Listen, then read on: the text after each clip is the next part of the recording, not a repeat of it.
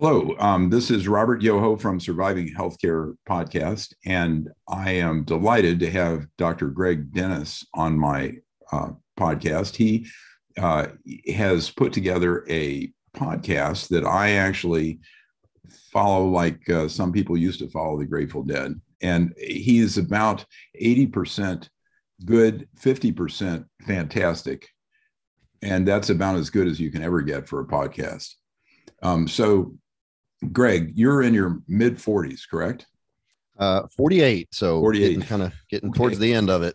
and uh, well, let's hope it's not the end very soon because I'm 68. So uh, tell us the history of your practice and uh, just uh, tell the listeners your website and describe what you offer. You bet.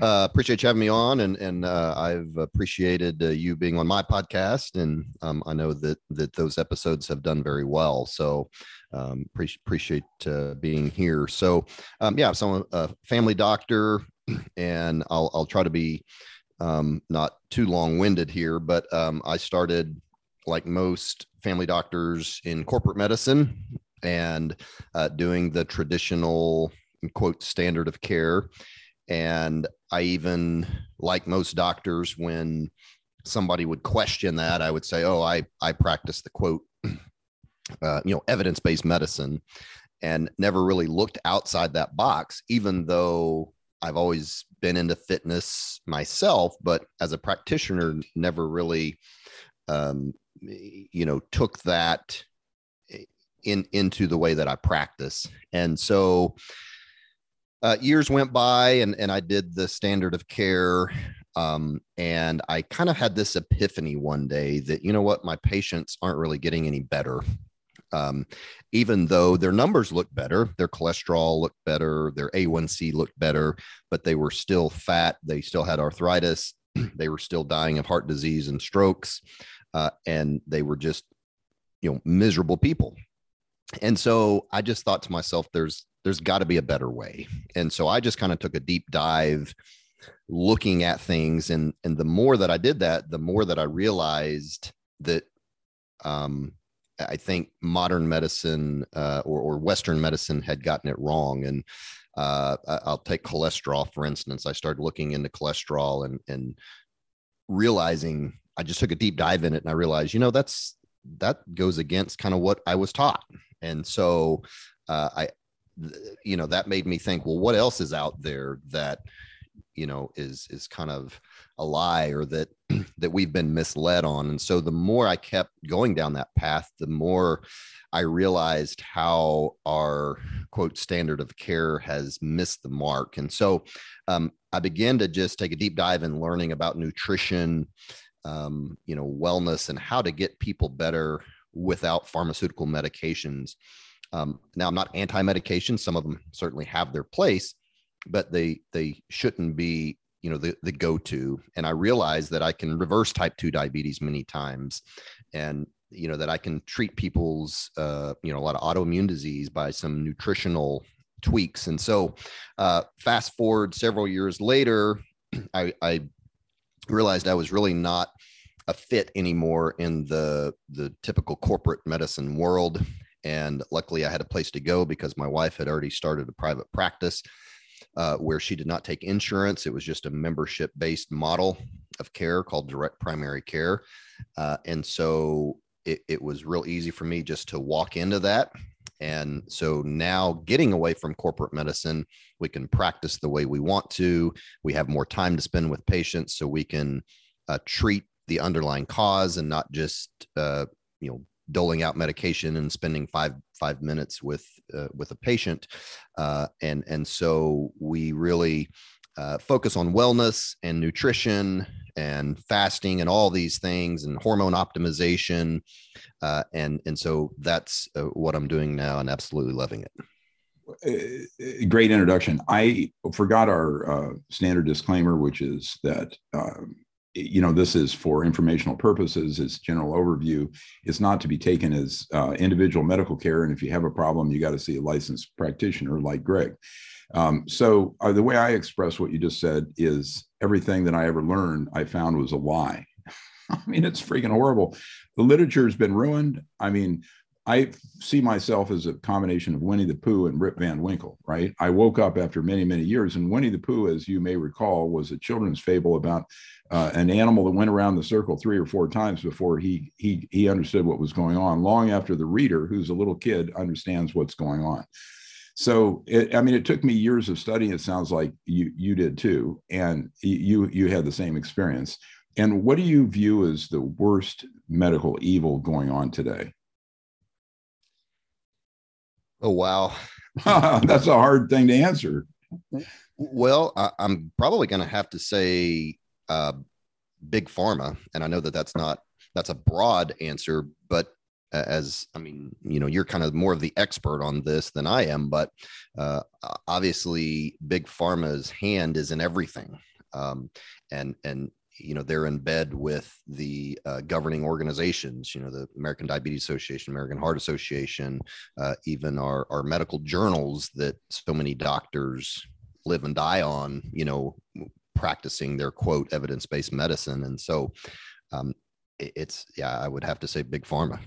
Yeah they're total horse and I you you can listen to my other podcasts or Greg's other podcast to find out how uh, all about it. Now, Greg's uh, I forgot to mention his is FITRX, and that's the name of the thing. You can find that on Buzzsprout or on any of the other platforms such as Apple. Mm-hmm. So, you know, I really liked uh, you, your descriptions. Uh, you, you guys, see, I'm from the Midwest also, and I had a fantasy when I was a little kid that I would be just like an Indian brave.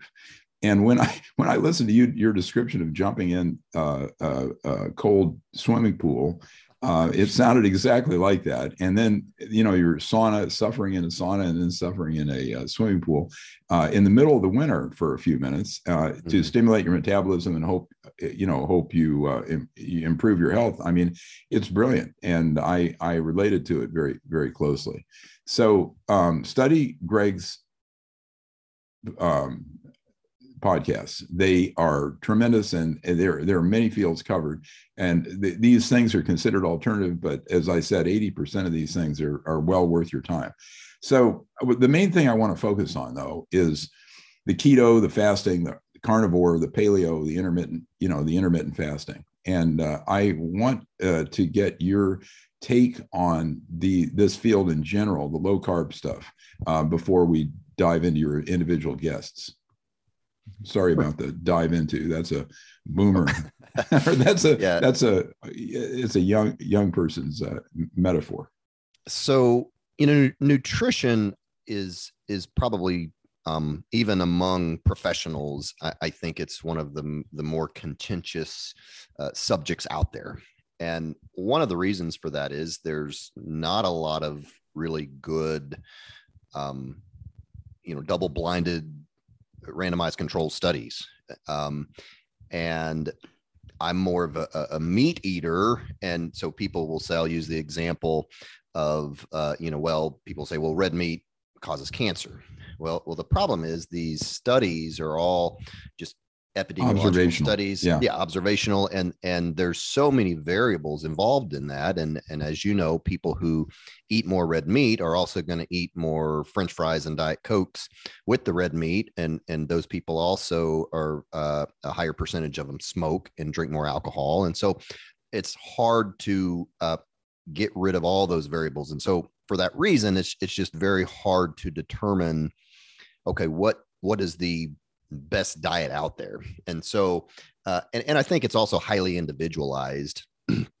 um, but I, I will say there's definitely some, uh, you know, some universal, uh, you know, applications here in that we, um, since the uh, the low carb or excuse me the uh, high carb low fat scene started uh, many many years ago um, you can see the rise in obesity and insulin resistance and diabetes and cancer and autoimmune disease and just about everything and so i tell people all the time you know if you want to if you want to keep doing all these recommendations you're going to look like everybody else. So look around. It's probably a little worse here in the Midwest than it is out there, but I mean, we're we're one of oh, the most pretty obese. bad out here too. we're, we're here in Oklahoma. We're, we're one of the most obese uh, uh, you know people in America. And so, you know, I, I tell people if if that's what you're going to be like if you do what everybody else is doing. So if you want to do something, if you don't want to be like that, you got to do something different. And so um, I, I, think some of the things most experts can agree on is that uh, sugars, processed foods, processed carbohydrates um, are bad for you. Uh, and so if we can if we can take all that out, which just about anybody can benefit from that, then you can I think get into the more specifics of well, do you need more protein? Do you need more fat? Um, you know, should should somebody eat more more carnivore? Uh, you know, versus vegetarian, which I would discourage. Um, and and but we can begin to have those conversations. But I think the first step is realizing these processed foods are bad. Get rid of those. All these sugars are bad. Um, diet sodas are bad. Um, vegetable oils are bad. I mean, those are all pretty, uh, you know, universally, uh, you know, uh, uh, you know, recommended. And so I, I, don't know if I answered your question there, but no, that was good. Um, John Ioannidis, and I think I pronounced that properly, who is the smartest guy in the room, clearly he said that the nutritional studies are all garbage. Now that those are my words, not his, but he he, he he's an academic, so he couches it in in uh, uh, better terms. And the thing that I would emphasize for our listeners is it's not calories in, calories out. And Absolutely. cholesterol is not the bad guy. The original studies were basically disproven. And now I don't even think it's a reasonable, you know, we, we're forced to uh, check it because the patients expect it, but it's not it's not the most robust uh, uh, thing to use as a marker. Um, waist circumference is probably way better, and uh, so uh, we've got this charming guest of yours who wrote this book called The Big Fat Surprise, named Nina Teicholz. Teicholz, uh-huh. Yeah, Teicholz. fantastic. And yep. uh-huh. she uh-huh. she told us about uh, how uh, one person and one study um, sort of blue pilled the whole country on this cholesterol nonsense in Eisenhower's time when he had an MI and everyone was focused on making sure Eisenhower didn't die and started this saturated fat thing. And where the, it seems as if to me that the saturated fats have been um, completely vindicated. And in fact, it's what you should eat, eat more of than anything else. Um, so, what's your feeling about that? And tell us more about Nina. Yeah, absolutely agree. Uh, Nina's fantastic. She's definitely well well researched, um, very well respected uh, in in kind of the low carb community. Even talking uh, among other physicians, she has a group uh, that she started, and I can't remember the name of it off the top of my head. Nutrition Coalition. That's it. Coalition. Okay. Yeah. Yeah. Yeah. And and so they're using that to try to um, change some of these standards that are out there. Um, they're they're slow, very slowly making waves, but um, they are uh, at least one group that's that's trying to get in there to change these recommendations. Um, but uh, couldn't agree more. I mean, saturated fat is is not the enemy, and uh, the good majority of our calories should be coming from saturated fat. And I even had one guest tell me that behind the scenes, um, the American Heart Association has admitted that that truth that you know they know that they got it wrong. But they will never come out and say that because they're afraid they're going to lose all credibility. Um, no that's not it. The, the reason why they're not going to come out and say it is their their three quarters of a billion dollar budget comes from pharmaceutical companies and food industry. Well, and too, they're yeah. they're basically they claim they're supported by uh, individuals, but you don't come up with uh, 750 million dollars a year from individuals. That's their the American Heart Association is one of the most corrupt groups we have, and they've gotten yep. it wrong on so many things. So that's yep. my 10, 10 seconds of take on it. But um, you know, you, you mentioned cholesterol, and um, I, I, actually still like checking a standard cholesterol panel, although um, I check it for different reasons than most other doctors. Um, what I look at it on a standard cholesterol panel is your triglyceride to HDL ratio. Um, I could really care less about the overall cholesterol or even the LDL cholesterol, um, and so that's a really good marker. That the triglyceride to HDL ratio is a really good marker of your overall metabolic health, and so um, Dr. Nadir Ali, who's interventional cardiologist. He's been on the show last year, um, and he really breaks this down. Um, and and he's uh, very very intelligent when it comes to to the cholesterol. But um, in a nutshell, if your uh, triglycerides are really low and we want the HDL really high, so if those are close to one one to one ratio, then it doesn't matter at all um, what certainly what your overall cholesterol is, or or even the LDL cholesterol. Um, and so when I look at a cholesterol panel, that's what I'm paying attention to. And one of the ways to improve that ratio is to eat more saturated fat because saturated fat uh, uh, raises the HDL. That ratio that you cite one to one, um, that sounds quite ideal. And one of your other guests, and it may have been that uh, doctor, said that if you should try to get your uh, triglycerides under 150 and your HDL over over 50. So, I mean, I'm sure you're not, you don't get one to one ratios. You don't see those very often. I do, I do not see them very often. So two, two to one is really kind of the goal. Um, but if, if we're looking at optimization and, and you want to get as, as really good as you possibly can, uh, that one to one ratio um, is, is fantastic. And, and I will tell you just personally, I just got my labs done a couple of months ago. Um, and my, uh, I'm I can't remember the exact numbers, but I'm right there at a one to one ratio. Matter of fact, at one point my triglycerides were lower than my HDL. Wow. Uh, and I eat, you know, 60, 70 percent fat you know the rest you know mostly protein rarely eat vegetables. Can, can you overdo it when you eat more protein more protein and less fat? Is is protein a problem taxing your kidneys or anything like that?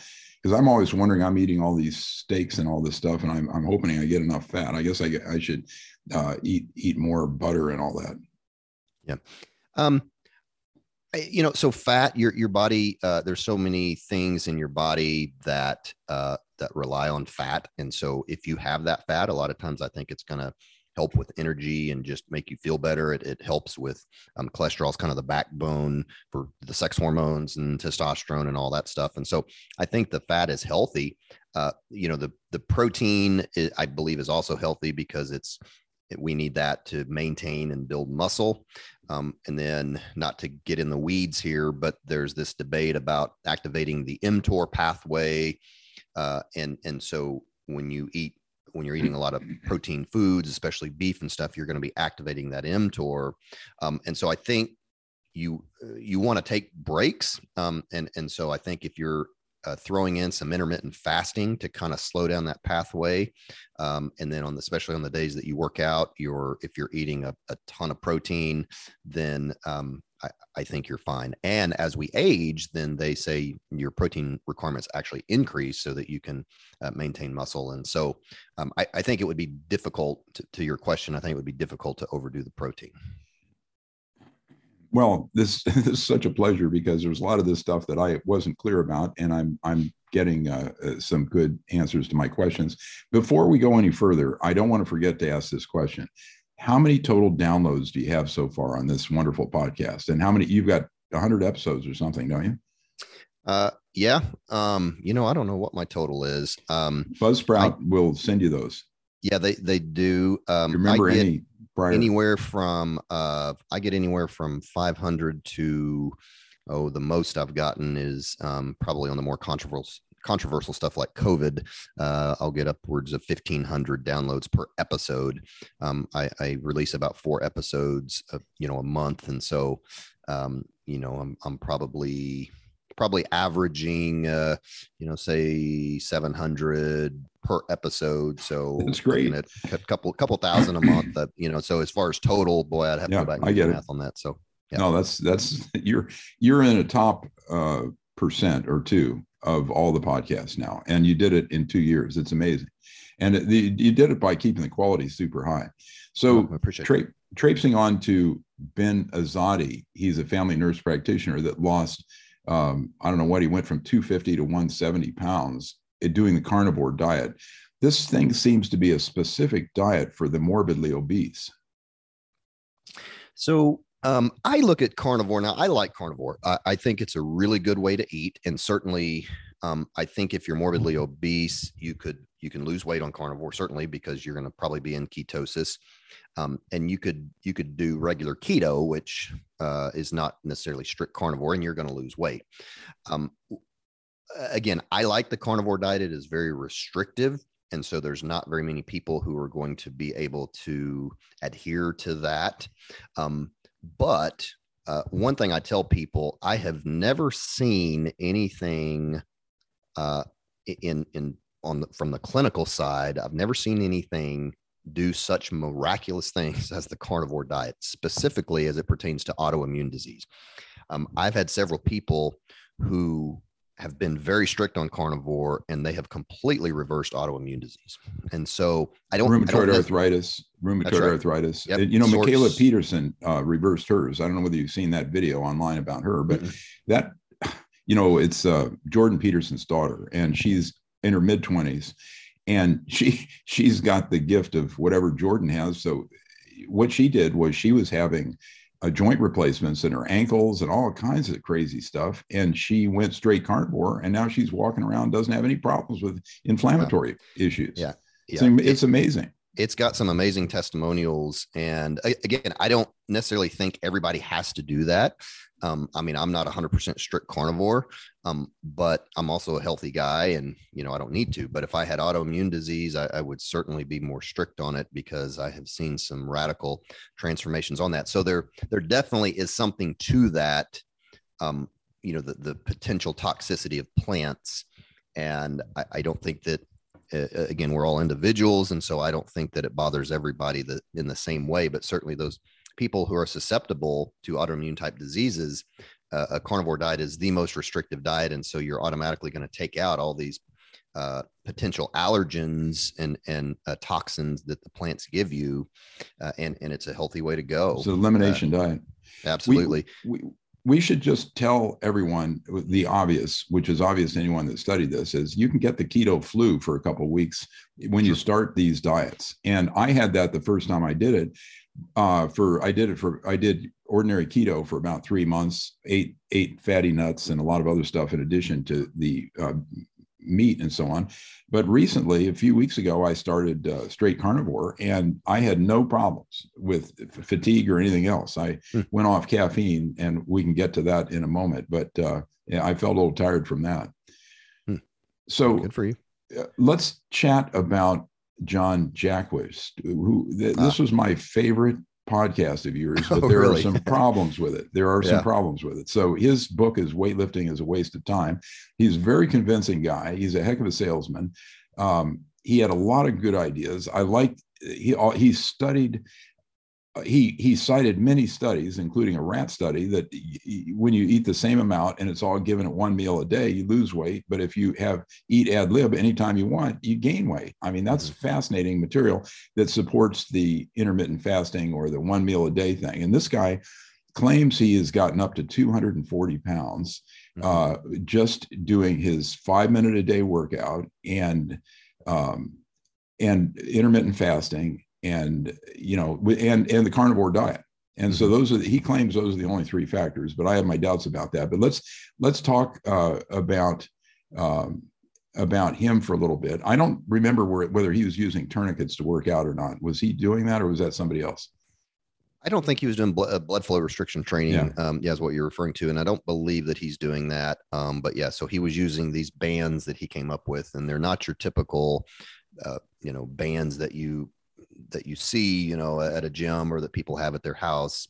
Uh, he came up with some really thick bands that really increase the resistance. And so uh, his thought is that and, and he's got a whole system where you have a little platform and you have a, a bar that hooks onto these bands and that you can do most exercises like bicep curls uh, you can you know lay down and do a bench press and you can do squats and you can all these things. But uh, and i don't remember the specific physiology that he went through but because of of the uh, the way the bands work you're getting not only the the resistance from pushing the weight, but you're getting that that um, the, the, both the concentric and eccentric um, higher resistance at the area that you're strongest. That, that's right. That's so right. at the end of the bench press, uh, for example, you have much higher resistance when you're stretching the band all the way out.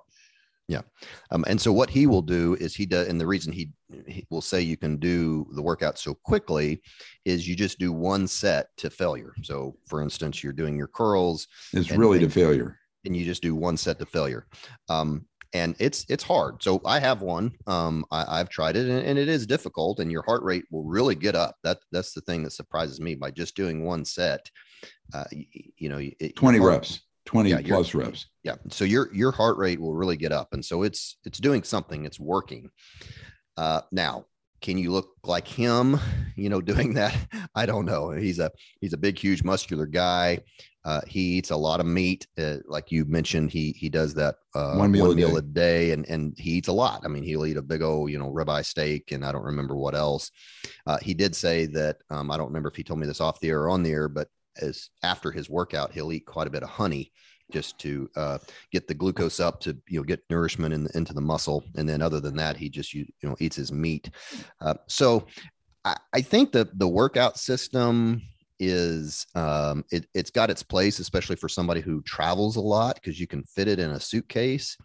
Um, for me personally, I just, you know, I'm kind of more traditional. I like the feel of the barbells. I love lifting yeah. barbells. But uh, you know, I, I think I think it it has its place. So th- this guy has another brilliant idea before we get to the problem, which seems obvious to me.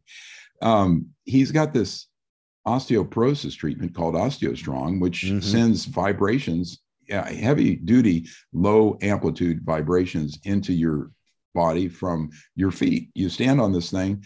It's it's fairly time consuming and it's it's moderately expensive to go into the place but mm-hmm. you can find those things in LA and I tell you if my wife had osteoporosis or I did I'd probably go over there. It's quite credible. It's a stressor.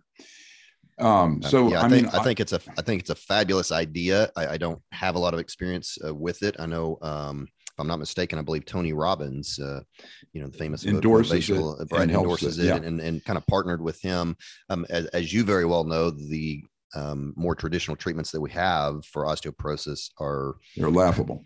Oh, they they really are. And, Except and for so, growth hormone and testosterone, which oh, really sure. work and increase increase the bone density. Um, but that's another story. But the thing the thing that's obvious to the bodybuilders about this guy is he's taking every drug in the imaginable and he denies it all which it, it, the trouble with someone who omits something or lies to you is that to me they lose all credibility. So I mean, I think this guy's a brilliant marketer, and he's got some ideas that are, are really great. But I don't believe for one minute that he has achieved this physique without a lot of drugs, including growth hormone.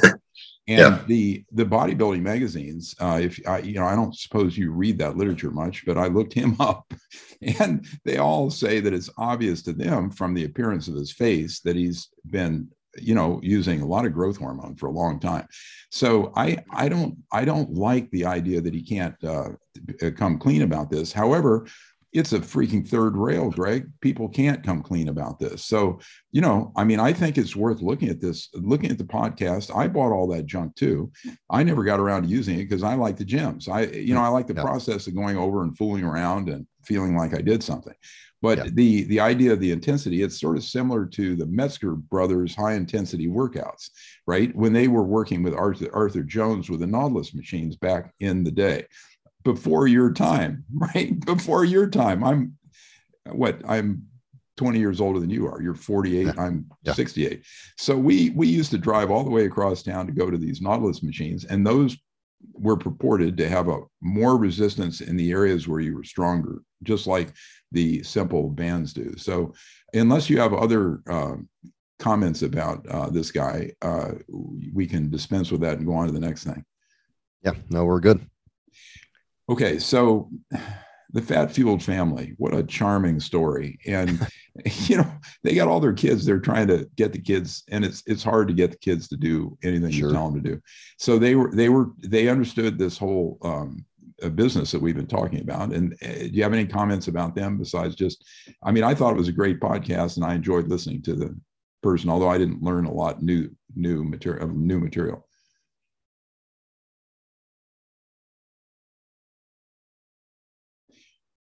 Your audio just cut off.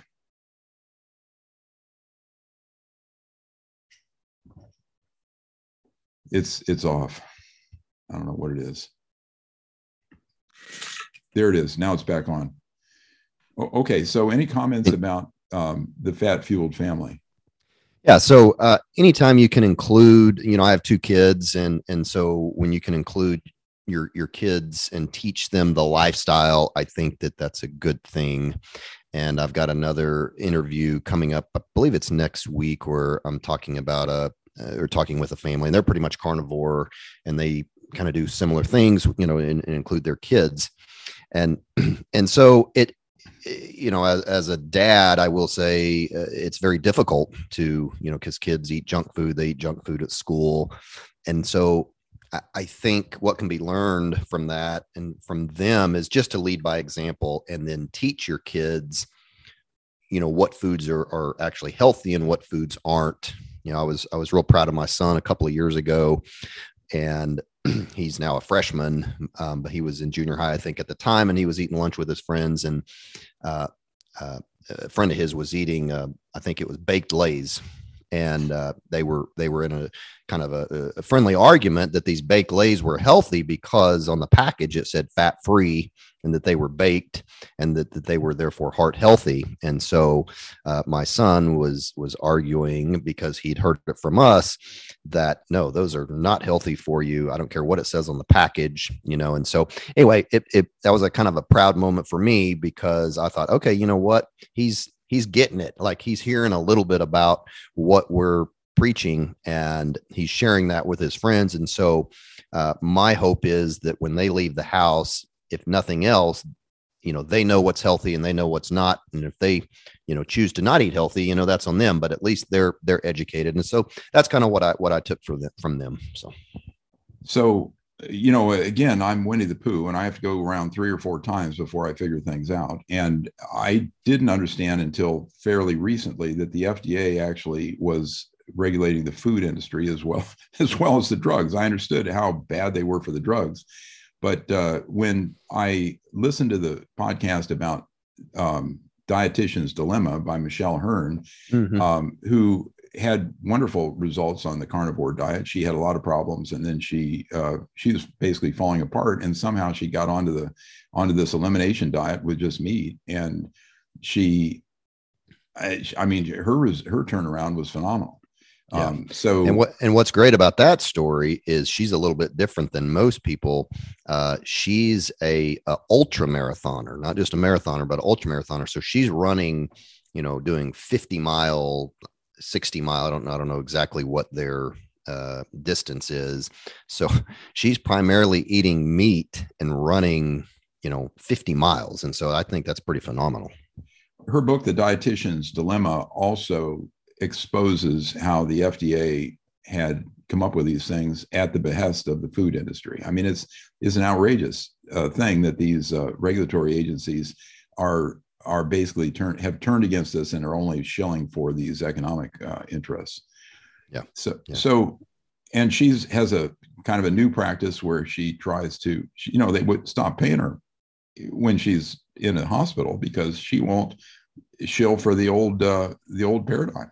So they stopped paying her, so she had to develop a new new profession. Yeah, and, if you don't if you don't think like uh, they do, then you know you're you're going to be uh, hushed up or uh, gotten rid of and and i don't know if we want to open the door to covid but covid is, is a great example of that that you know if you if you don't agree with us then you know you're you're a quack get out of here you know kind of thing. And then they call that science. They don't even, they won't even debate it. They're like well if you don't agree with this narrative then you know get out. It's the sickest thing i've ever seen in my lifetime. Uh, so um, on to philip of Ovadia, uh, who is a physician who wrote a book called Stay Off My Operating Table. Oh, um, yeah. He lost a lot of weight too. And he lost 100 pounds or something plus, and he's kept yep. it off. Yep. Um, he corrected his own pre-diabetes. And was he uh, a keto or was he a pure carnivore? I think he is a uh, carnivore. He's pretty close to carnivore. Yep. And he is a cardiothoracic surgeon. Um, and, and so that, that is very telling in and of itself that, I mean, if this if saturated fats and meats were were bad for your heart, here you have a, a you know cardiothoracic surgeon who is is eating this way. So the vast majority of those surgeries are statistically don't help. And the only the only one that helps is when they do a plumbing around the uh, the left main, which is the artery from which the other two uh, main arteries spring. And when they plumb around that two centimeter segment, they get a 20% improvement in mortality at five years. And that's the entire benefit of all coronary artery bypass surgeries. I mean, it's a ridiculous thing. And I mean, the untold billions are spent on this. There's a very similar story about angioplasty, which basically I'm convinced that doesn't work at all. And it's primarily done in people with stable problems, and it mm-hmm. definitely doesn't work for them. Yeah.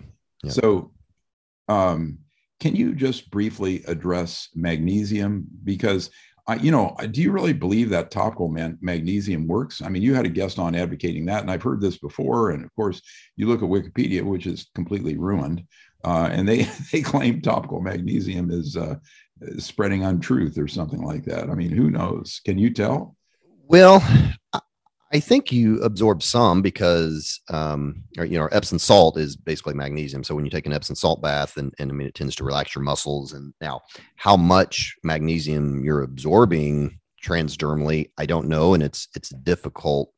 Uh, it would be difficult to check. It, you know, magnesium is not something like vitamin D level that we can just check because 95%, I believe, of your magnesium is intracellular. So when we do a serum, um, uh, you know just magnesium level it's you know we're, we're looking at a very small fraction of the overall magnesium in the body. And so I, I, don't think that it's very accurate. Now there's some other things out there you know red blood cell magnesium and stuff but i i don't know how accurate those are. And so um you know uh, magnesium definitely can be absorbed orally. That's the way I take it. I do believe that most people are deficient in magnesium.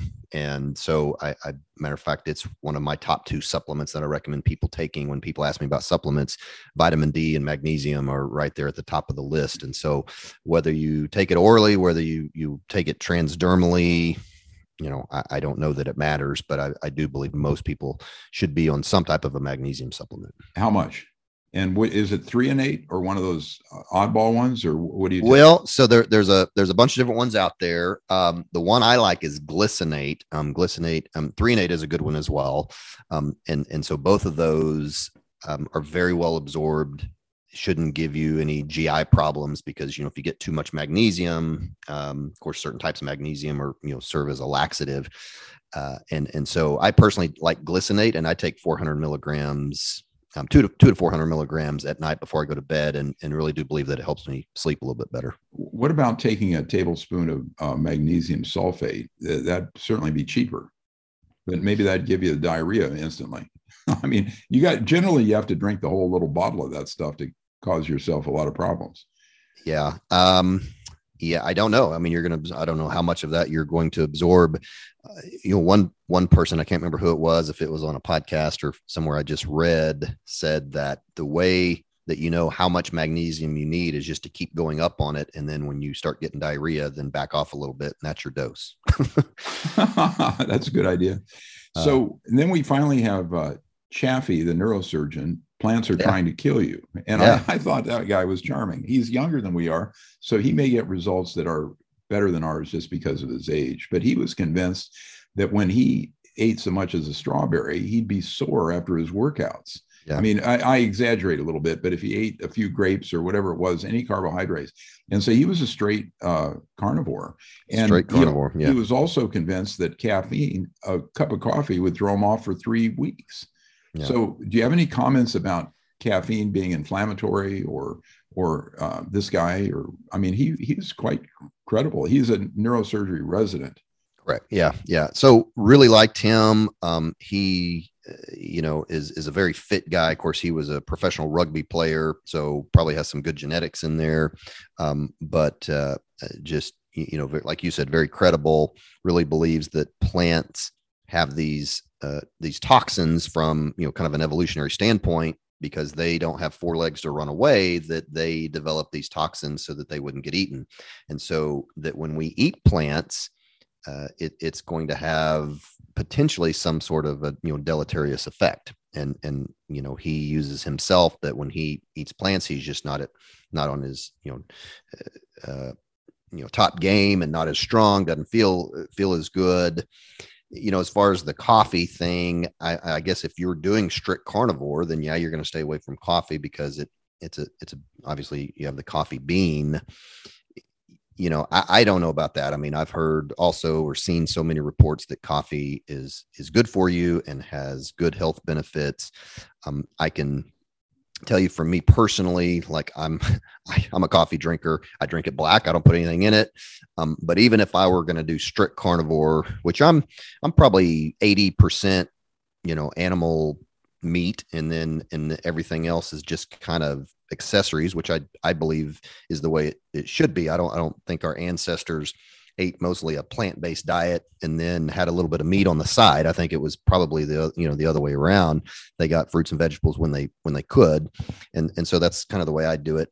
Uh, but I, I, love my coffee. I love the taste of coffee. Um, so for me personally, I'm going to drink my coffee. I, I I think it goes back to being an individual. Everybody's an individual, and and what works for you. I mean, if if coffee, like for him, coffee seemed to mess him up, well, I mean, he probably needs to stop drinking it. I mean, if if people do fine with coffee, then I think coffee's okay. Uh, now, also, I will say that you know you can overdo anything. Uh, even things that are good for you, you can obviously overdo it. So if you're drinking, you know, two pots of coffee a day, well, I mean, that's probably not good either. Okay. Well, Greg, you, how do you find the time? You're a CrossFit coach you're doing your bodybuilding, you have a busy practice, you've got your kids and your family and your wife. Um, how do you uh, fit it all together? Well, that's a great question. Um, yeah, so the bodybuilding thing that was just kind of a bucket list thing that I did back in the summer. Um, I wanted to see at, at my kind of older age if I could get down really low body fat, and and I had a coach that kind of helped me and um, did a little physique just a little physique competition. So I saw your it, photographs. Yeah, so it, it, was fun. It was a it was a unique experience. Again, I, I don't think I'll ever do it again. Just kind of a bucket list thing. And so now I just work out because I, I love it. Um, I had got certified as a CrossFit coach a little over a year ago. Never did anything with it. Matter of fact, I quit doing CrossFit for about a year, and uh, uh, the staff, uh, our girls, came to me um, towards the end of last year, and they said, "Hey, we want to get in shape. We want we want you to help us." And so I coordinated with the owner of the gym to kind of give our clinic its own little slot, and and so I said, "Hey, I'll coach them." And so uh, we have a little slot just for our clinic, and so I coach them just three days a week. So we get up early and on those three days and and do that before the clinic starts, and and so that's just when we the the the time that uh, you know we carve out for that. And then sometimes i do a few things extra when i have time. You know we go to clinic during the day. Um, i schedule i schedule podcasts just you know when i can. Uh, you know usually they're in the the kind of the late afternoon early evenings. Um, I, I, you know it's all stuff that i love. Uh, you know i think it would be different if i just um, you know, hated doing it. I mean, I, I like getting up every day. I, I love uh, training our staff. I love, you know, pushing myself physically in something like CrossFit, and I love staying fit. Um, I, I love the podcast. You know, sometimes the podcast can get overwhelming because I have to go back and edit my shows and and and every now and then I'll think, gosh, why am I doing this? Uh, but then I'll get a, a, you know a great guest on like yourself or some of these others that just energize me, and I think, oh yeah, I, I like this. This is why I do it, and so um, it's it's all just stuff that I like, and and so I think that's how I fit it all in. Is it's just things that I enjoy. Yeah, the real bodybuilders, from what I read in the bodybuilding magazines, not literature, the drugs are the most important thing the second most important thing is the exercise. And the third mo- most important thing, by far down the list, is the food. And you can mm-hmm. eat almost anything you want as long as you eat enough if you're on the right drugs. So I don't think that's a very healthy uh, lifestyle at all. I mean, agreed. Good thing is uh, too much of a good thing. So, well, Greg, just tell us uh, the name of your website and so on. Yeah, so I've got a kind of a couple. So our clinic is Vibrant Life DC, which stands for Direct Care, vibrantlifedc.com. Um, you can find out a little bit more about our clinic and what we do on there. Um, also, my uh, there's a link to my podcast on there, and then you can also find uh, the podcast on um, uh, drgregdennis.com. Uh, the podcast are on there. And uh, again, you mentioned it earlier. The podcast is Fit RX, F I T R X. Greg, thank you so much for your time. And uh, I think you have to get on to your next podcast. Um, oh, my pleasure. I appreciate you having me on. Okay. Bye. All right. Take care.